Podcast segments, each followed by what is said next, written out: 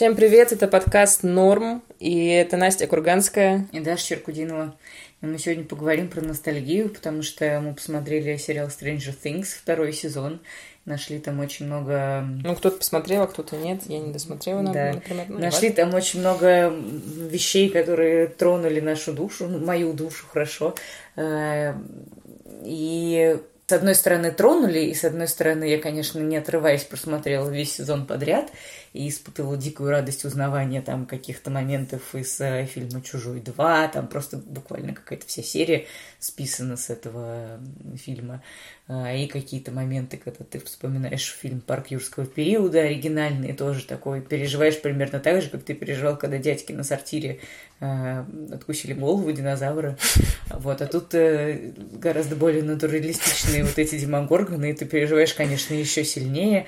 И, ну, и вообще все вот эти приятные какие-то моменты узнавания. С одной стороны, это очень классно, и ты погружаешься как будто в какое-то детство и переживаешь за героев в какой-то веке на полную катушку, так как когда ты это делал, а не так, как сейчас это делаешь уже взрослым человеком, все время отвлекаясь там то на какие-то смс по работе, то на какие-то там штучки, то там что-то такое, то картошку сварить, то еще что-то такое. Короче говоря, сварить.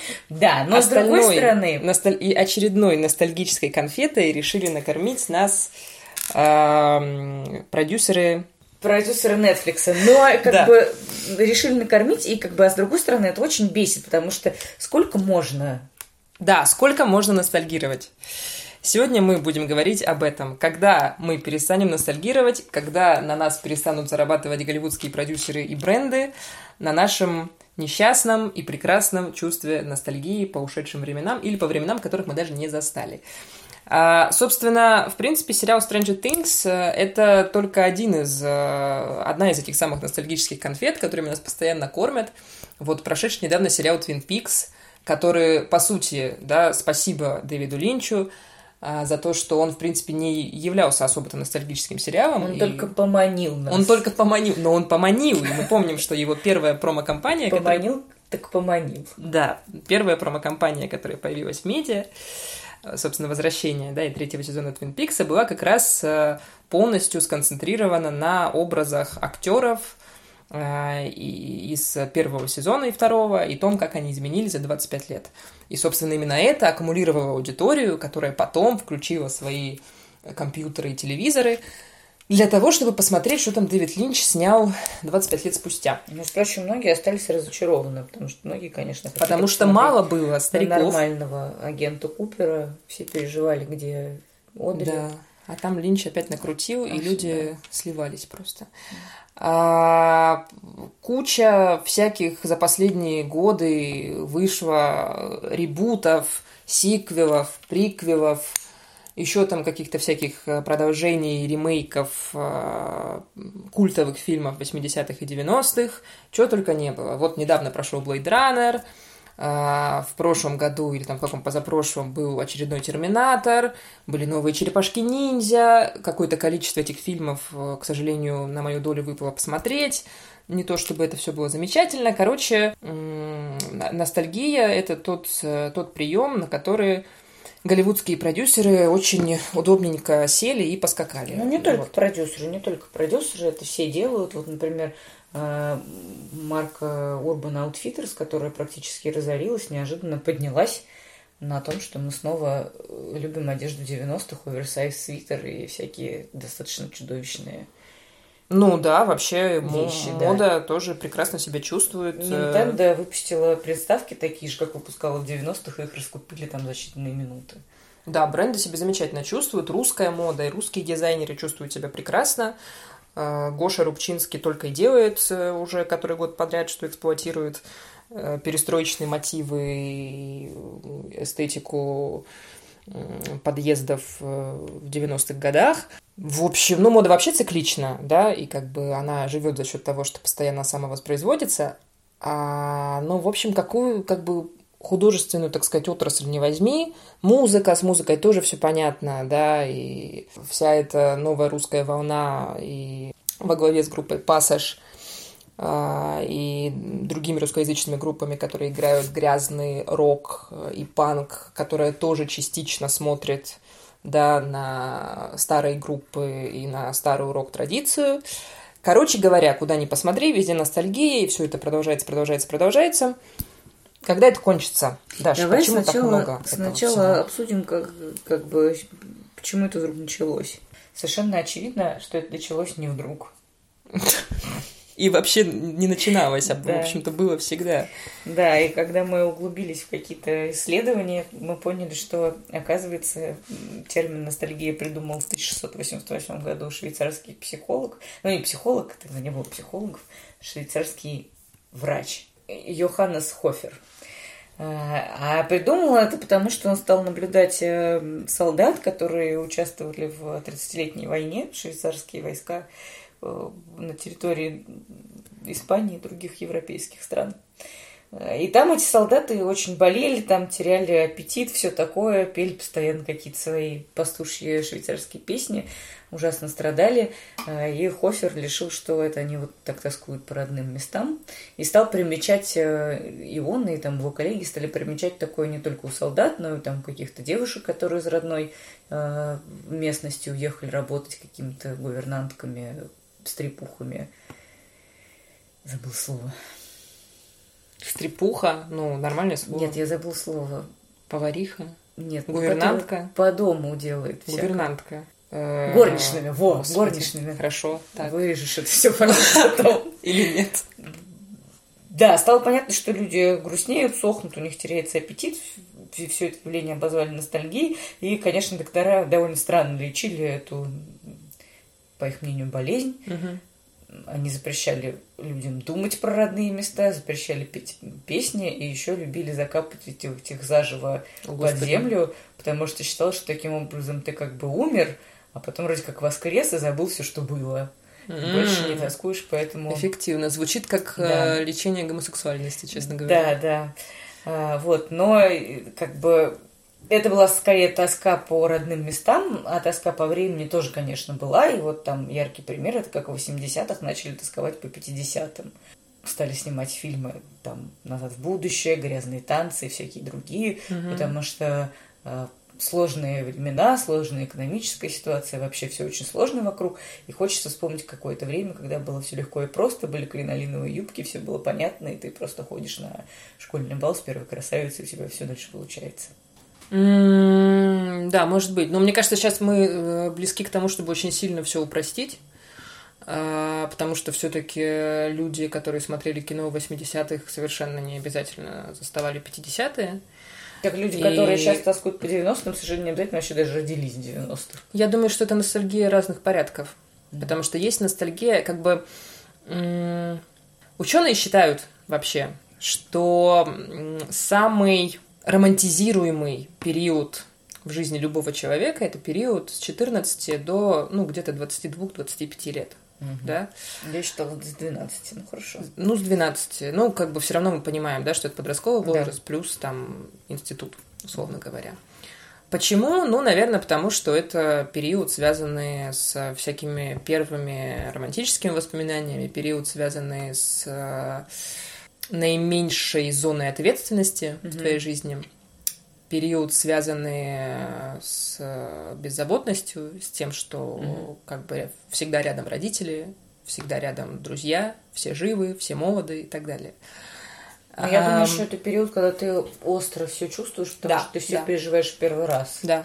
И ты как бы, ну, переживаешь некое становление, ты учишься, ну, ты всему учишься. Мгм.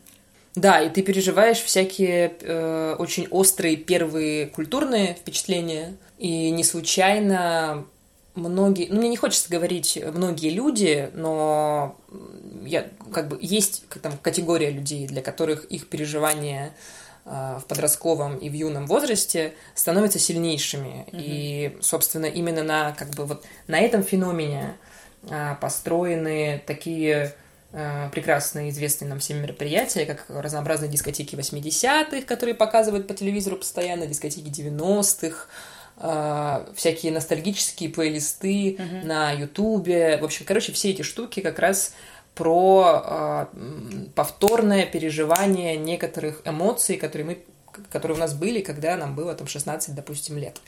А, если... Это же ужасно. Ну, ты же топчешься на месте. Подожди, я не, дог- не закончила свою мысль. Это вот ностальгия по твоим собственным каким-то переживаниям и по временам, которые ты застал. Угу. Есть еще ностальгия э, по временам, которые ты не застал. И в России, мне кажется, это как раз-таки супер популярная история, потому что э, в России как бы и в нулевые, и в десятые очень любили все ностальгировать по советскому. Мгм. Вспомним э, бомбанувший сериал «Оттепель» в свое время, да, который все обсуждали и смотрели, там фильм «Стиляги», Мгм. все это одного автора, Тодоровского, не случайно. Не случайно. А, Наверное, он тоже застрял в каком-то периоде. Да, и вот, ну, это совершенно другая ностальгия. Это ностальгия для людей, которые в большинстве своем-то, в общем, этих уже лет, там, каких-нибудь 60-х или там 20-х или 40-х не застали. Мгм. А, Это скорее такая идеологическая ностальгия, это романтизация некого идеального прошлого, которое... Которого и не было на самом деле никогда. Который есть только Ну. в голове этого человека, который романтизирует. Ну, в смысле, он же который не снял жил. этот фильм. Да, он же не жил и ничего не... Моя мама постоянно ругается на все вот эти фильмы, Так. когда э, ру- русские или там какие-нибудь еще режиссеры начинают снимать про времена ее молодости, там про 70-е какие-то. Она ругается ужасно, говорит, так не было ничего. Все было не так. Что они снимают? Они тогда не жили, они ничего не знают. Ну, да, наверное. С другой стороны, я думаю, что каждый зритель, даже который жил в эту эпоху, все равно это воспринимает все через призму собственных Ну э, да. там, воспоминаний, наверное. Ну, Но я, в общем, к тому, что как бы вот эта романтизация прошлого, она реально как бы связана, как правило, с романтизацией и сильными такими играми памяти, играми Мгм, разума. То есть мгм. ты, э, ну, там, я знаю многих людей, которые мечтают там, ах, если бы я родился на 20 лет пораньше, я бы тогда застал всю движуху там, типа, с русским рок-н-роллом. Ну, как бы, ходил бы в Ленинградский рок-клуб и слушал бы Чижа и Башлачева. Как было бы здорово. И ты такой, чувак, Не знаю, я бы вот вообще, так честно говоря, в страшном сне не хотела бы оказаться в э, какой-то другой эпохе, кроме той, в которой я живу сейчас. Без интернета, без телеграмма, без фейсбука, без презервативов. Нет, я вот, не а кто-то готова. бы желал, кто-то бы желал. Я не готова. Ну, да, в старой афише была колонка Евгения Ильича Сапрыкина в каком-то там бородатом 2012 или 2011 году, который писал... Ну, уже бородатом, уже, да.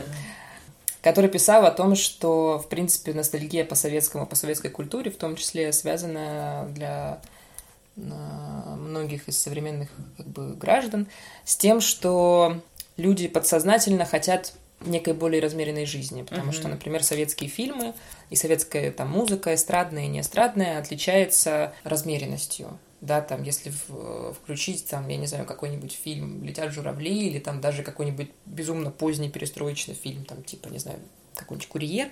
В общем, что бы ты ни включил, все это всегда отличается долгими длинными планами, э, вот этими глубокими взглядами, э, размеренными фразами, между которыми есть большие паузы. И вот в романтизации этих всех вещей, в романтизации вот такой советской культуры э, есть некое скрытое желание, потому что это же очень сильно все отличается от современного кинематографа, от современных медиа, Мгм. которые очень быстрые, очень агрессивные, там все кричат все время, очень быстро разговаривают, планы меняются быстро.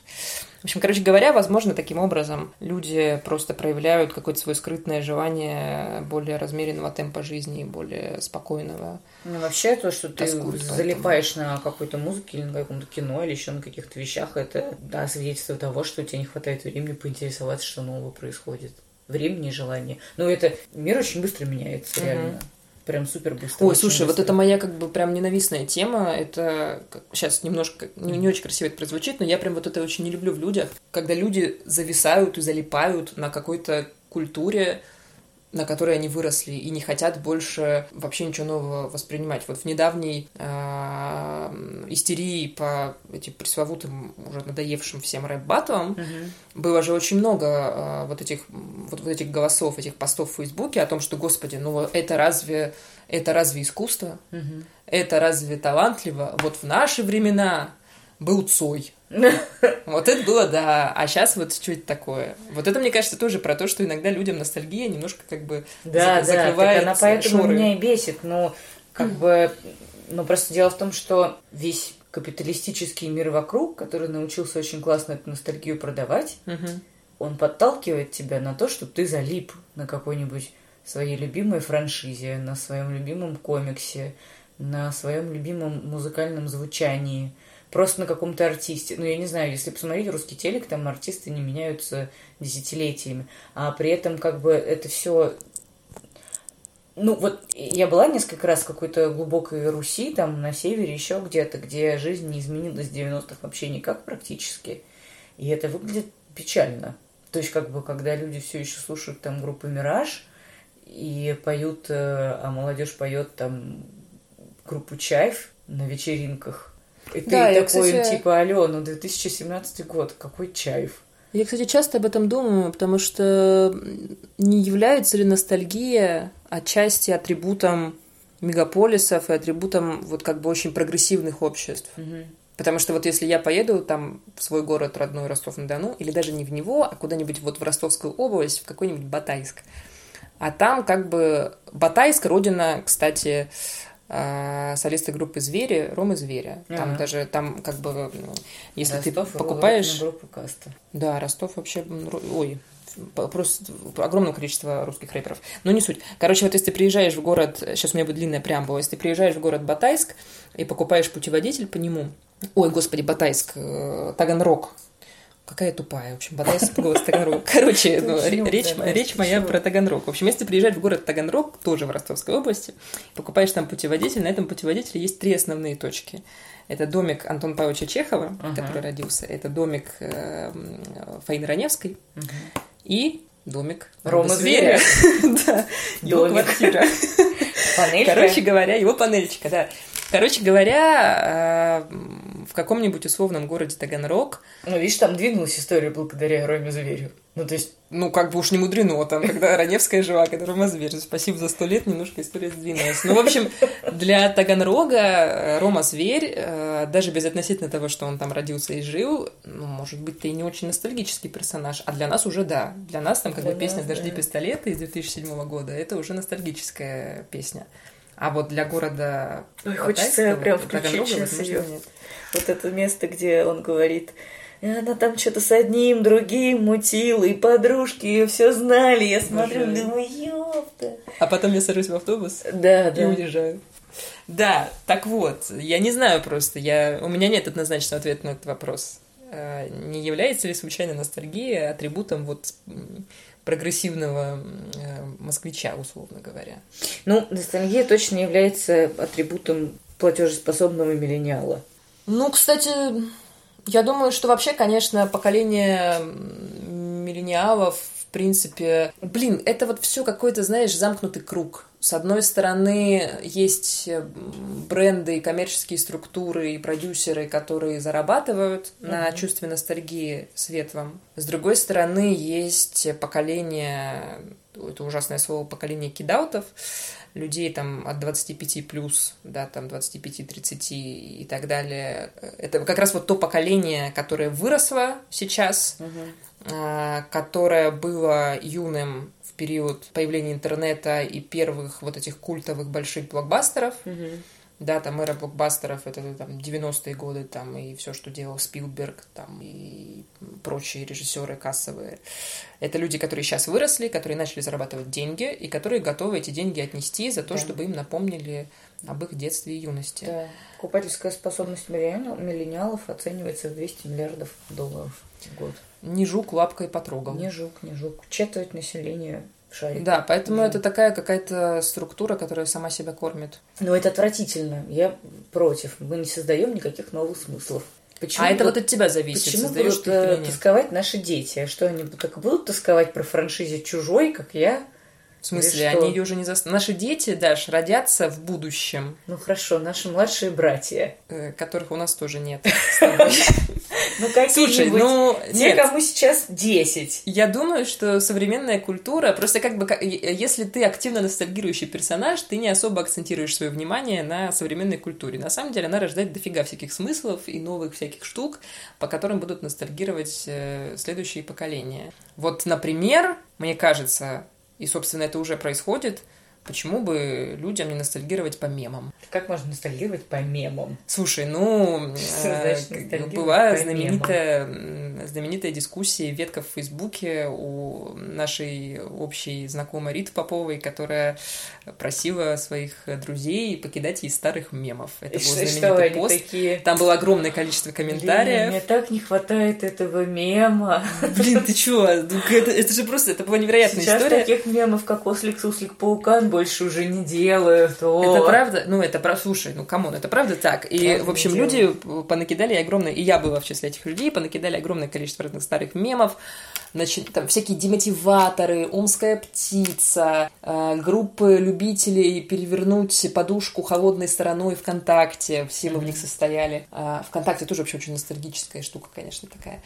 А, мем про Никиту Литвинкова, я въезжаю в стройку, а, ослик, суслик, паукан и мокренькая кисонька. А, огромное... Это целый культурный пласт, и оказывается, по нему тоже можно тосковать. Mm-hmm. Это, это вещи, которые были популярны в интернете. А свидетели с Фрязина, который, да, кстати, по нему я скучаю, бедный. Он умер, ты знаешь, что он умер? что он когда узнала, что он умер. Царствие небесное. Ну, в общем, короче говоря, ну, вот это, мне кажется, вполне себе пример.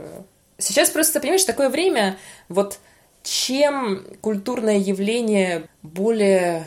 Вот какое прилагательное слово мем? Мемное, тем оно Мем, больше мимоемкое, тем оно больше, мне кажется, имеет шансов на то, чтобы остаться в истории. Вот рэпер Фейс, это вполне себе мем. Будет ли по нему тосковать, будут ли по нему тосковать люди, которым сейчас там 17? О, конечно. Конечно, думаю. будут. И я думаю, что не за горами э, тот день, когда э, вот эти все групп, новые русские музыканты и группы а в 2037 будут выступать году станет на опять модно своем... вот так вот делать татухи на щеках и на лбу. Я не уверена, что это модно сейчас. Мне кажется, только люди с отлетевшей кукухой, как, как сейчас принято говорить, готовы на это. Но, в принципе, да. Ну, то есть, вот эта вся эстетика, она тоже там войдет в моду. Это же все циклично. Ну, короче, возвращаясь вот к тому, о чем будет тосковать молодежь, ну, вот она будет поэтому тосковать. Я очень хорошо представляю себе, как э, то, вот этот процесс, когда актуальные сейчас э, артисты и деятели перейдут в... Деятели. Э, да, перейдут в категорию... А вот видеоблогеры видеоблогеры, они же тоже, наверное, станут ностальгическими. О, будут дискотека видеоблогеров десятых. Ностальгические видеоблоги. Мне кажется, что... Мне что-то кажется, на самом деле, что уже сейчас смотреть видео, допустим, Ивангая, это да, уже это как уже бы ностальгическая как бы история. Вот, вполне себе. И это довольно... Я думаю, что это будет довольно травматично для многих переход. Вот как... Э, Еще, наверное, кстати, будут скучать по всяким... Ну, изменится же, вот Твиттер уже изменился за на 208 знаков, и люди уже ностальгируют по тому времени. Как тебе это нововведение? Не знаю, еще не успела опробовать, потому что у меня заточены мозги на 140 символов. Ага.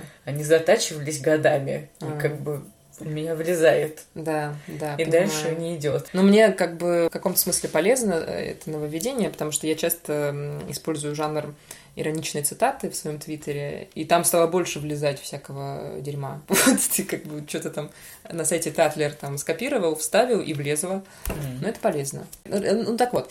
Да, кстати, соцсети же тоже вполне могут вызывать ностальгию. Вот, допустим, там какой-нибудь... Есть же очень ностальгичный Reddit, который не менялся там. Да. Есть ICQ, который вызывает там у нас у всех ностальгию. Короче, я думаю, что просто ну, ностальгия э, уйдет в другие плоскости, mm-hmm. и она уже уходит в них. Она будет связана с интернетом и со всем, что есть в интернете. Короче говоря, э, мне кажется, что ностальгия это более-менее перманентное чувство, не оставляющее как бы ни одно поколение. И нам кажется, как будто бы, может быть, медиа создают э, этот миф, может быть, еще что-то, что сейчас ее особенно много, и в последние годы особенно. Но на самом деле она всегда была и, наверное, всегда будет. Ну да, я, я думаю, что нам еще так кажется, потому что мы раньше не замечали ее, потому что нам у нас не было времени, по которому мы могли ностальгировать. Для нас все было сейчас. У нас не было прошлого как такового. Что ты имеешь в виду? Оно появилось только когда нам стало 20 плюс. Но как бы когда ты маленький, ты не тоскуешь, когда тебе 7, ты обычно не тоскуешь по времени, когда тебе было 5. Или там, когда тебе 15, но ты вряд ли тоскуешь по времени, когда тебе было 10, и не вспоминаешь там типа... Ну, ты вот... говоришь просто о конкретном поколении нашем. Нет, я говорю, что когда ты... Хотя, маленький... кстати, обрати внимание, что э, у нас с тобой э, сколько, почти 10 лет разницы в возрасте, при этом мы ностальгируем примерно по одним вещам. Да. То есть это значит либо, что у меня задержка в развитии, либо у тебя наоборот. Да нет, мне кажется просто, что эпохи на самом деле не так уж быстро... И вот эти как бы культурные этапы не так уж быстро сменяют друг друга. Ну не так уж... Вот да, я про это и говорю, что как бы пока мы там взрослели, этот культурный этап... Допустим, наши родители, скорее всего, ностальгировали по каким-нибудь песням Высоцкого, которого уже... Ну, по Высоцкому вообще, которого уже не было, когда мы были маленькими давно. И они там его слушали, и для них это была ностальгия. Для нас это был просто какой-то Высоцкий, который там где-то играл. Понимаешь? Да. Мы просто не замечали, что они ностальгируют. Или там бабушка смотрела какой-то фильм про войну и там что-то охала. Для меня это тоже не было, как бы я не воспринимала это как бабушкину ностальгию по войне. Ну, в смысле, не ностальгию по войне, а там ностальгию по старому кино. Для меня это были просто какие-то новые вещи, новое кино. У нас не было... То есть мы росли и впитывали в себя какие-то культурные вещи. Слушай, но при этом, когда ты смотришь условно сериал Mad Men, ты все равно его воспринимаешь как ностальгический сериал. И он как бы таким себя преподносит. Ну, теперь да. Потому Теперь что... да. Тогда, вот если бы я его смотрела, когда мне было 10, я бы, скорее всего, не... Я бы вообще, Почему? скорее всего, не очень понимала, как бы... Ну, вообще, когда ты маленький, у тебя очень э, восприятие возраста, времени, эпох, там, каких-нибудь э, лет. Очень странное, потому что ты живешь очень малое количество лет, для тебя все прошлое, оно одинаково прошлое, оно было одинаково, хрен знает когда. То есть я думала в детстве, что моя бабушка, когда была маленькая, носила кокошник и была крепостной крестьянкой. Серьезно? Серьезно. И как бы только ну, я имею в виду там в детстве каком-то, ну да, 5-7 лет, что-то такое. Только Мгм. как- через какое-то время до меня дошло, что вообще-то нет. И как бы вот, или там, вот я смотрю сейчас какие-то фильмы, или там еще что-то, которые я смотрела в детстве, и иногда меня шокируют, какие актеры молодые, или какие они, наоборот, старые. Потому что для меня, для маленькой, даже для меня, для человека в подростковом возрасте, там 14-16 и так далее, все люди там от 25 до 55 были какими-то старыми и примерно одинаковыми. Но... Знаешь, о чем я? Да, я понимаю. В И- детстве вообще время как-то по-другому ощущается. Да, и поэтому, как бы, когда ты смотрел какие-то ностальгичные сериалы, ты просто понимал, что это какой-то сериал или там фильм или что-то про прошлое, которое на тебя, для тебя настолько далеко, что просто вообще. Потому что для тебя есть только сегодняшний день и какое-то прекрасное будущее. И там вчерашний день, который был буквально вчера, а не там не как для нас сейчас. Мгм. Для меня сейчас вчерашний день это там какой-то 2014, 12, 7 2007 вот для меня это вчерашний день. А для людей, которым э, сейчас 20 лет, 2007 это просто какой-то вообще не Верни мне мой 2007. Да. да. Но они при этом как бы что, они помнят хорошо 2007 им было по 10. Но здесь, мне кажется, накладываются друг на друга эти вещи. С одной стороны, ты уже что-то застал, а с другой стороны, ты немножко поддаешься вот этой массовой какой-то Ну да, да. истерии, моде. Ну да, это как сейчас сказать, что типа вот я ностальгирую по 91 году. Мне в 91 году было там что, 6 лет или что-то такое. И я, конечно, помню немножечко пуч в телевизоре, но как бы come on. Ну, слушай, вот в прошлом году была интересная довольно история с кедами под названием «Два меча», Мгм. про которые очень много писали разные городские, там, всякие модные медиа. А, Это была история про чуваков, которые сшили очень модные, модную обувь. Они сами шили, я отмечу, а в Китае шили это все. Да, они шили в все Китае. была подделка.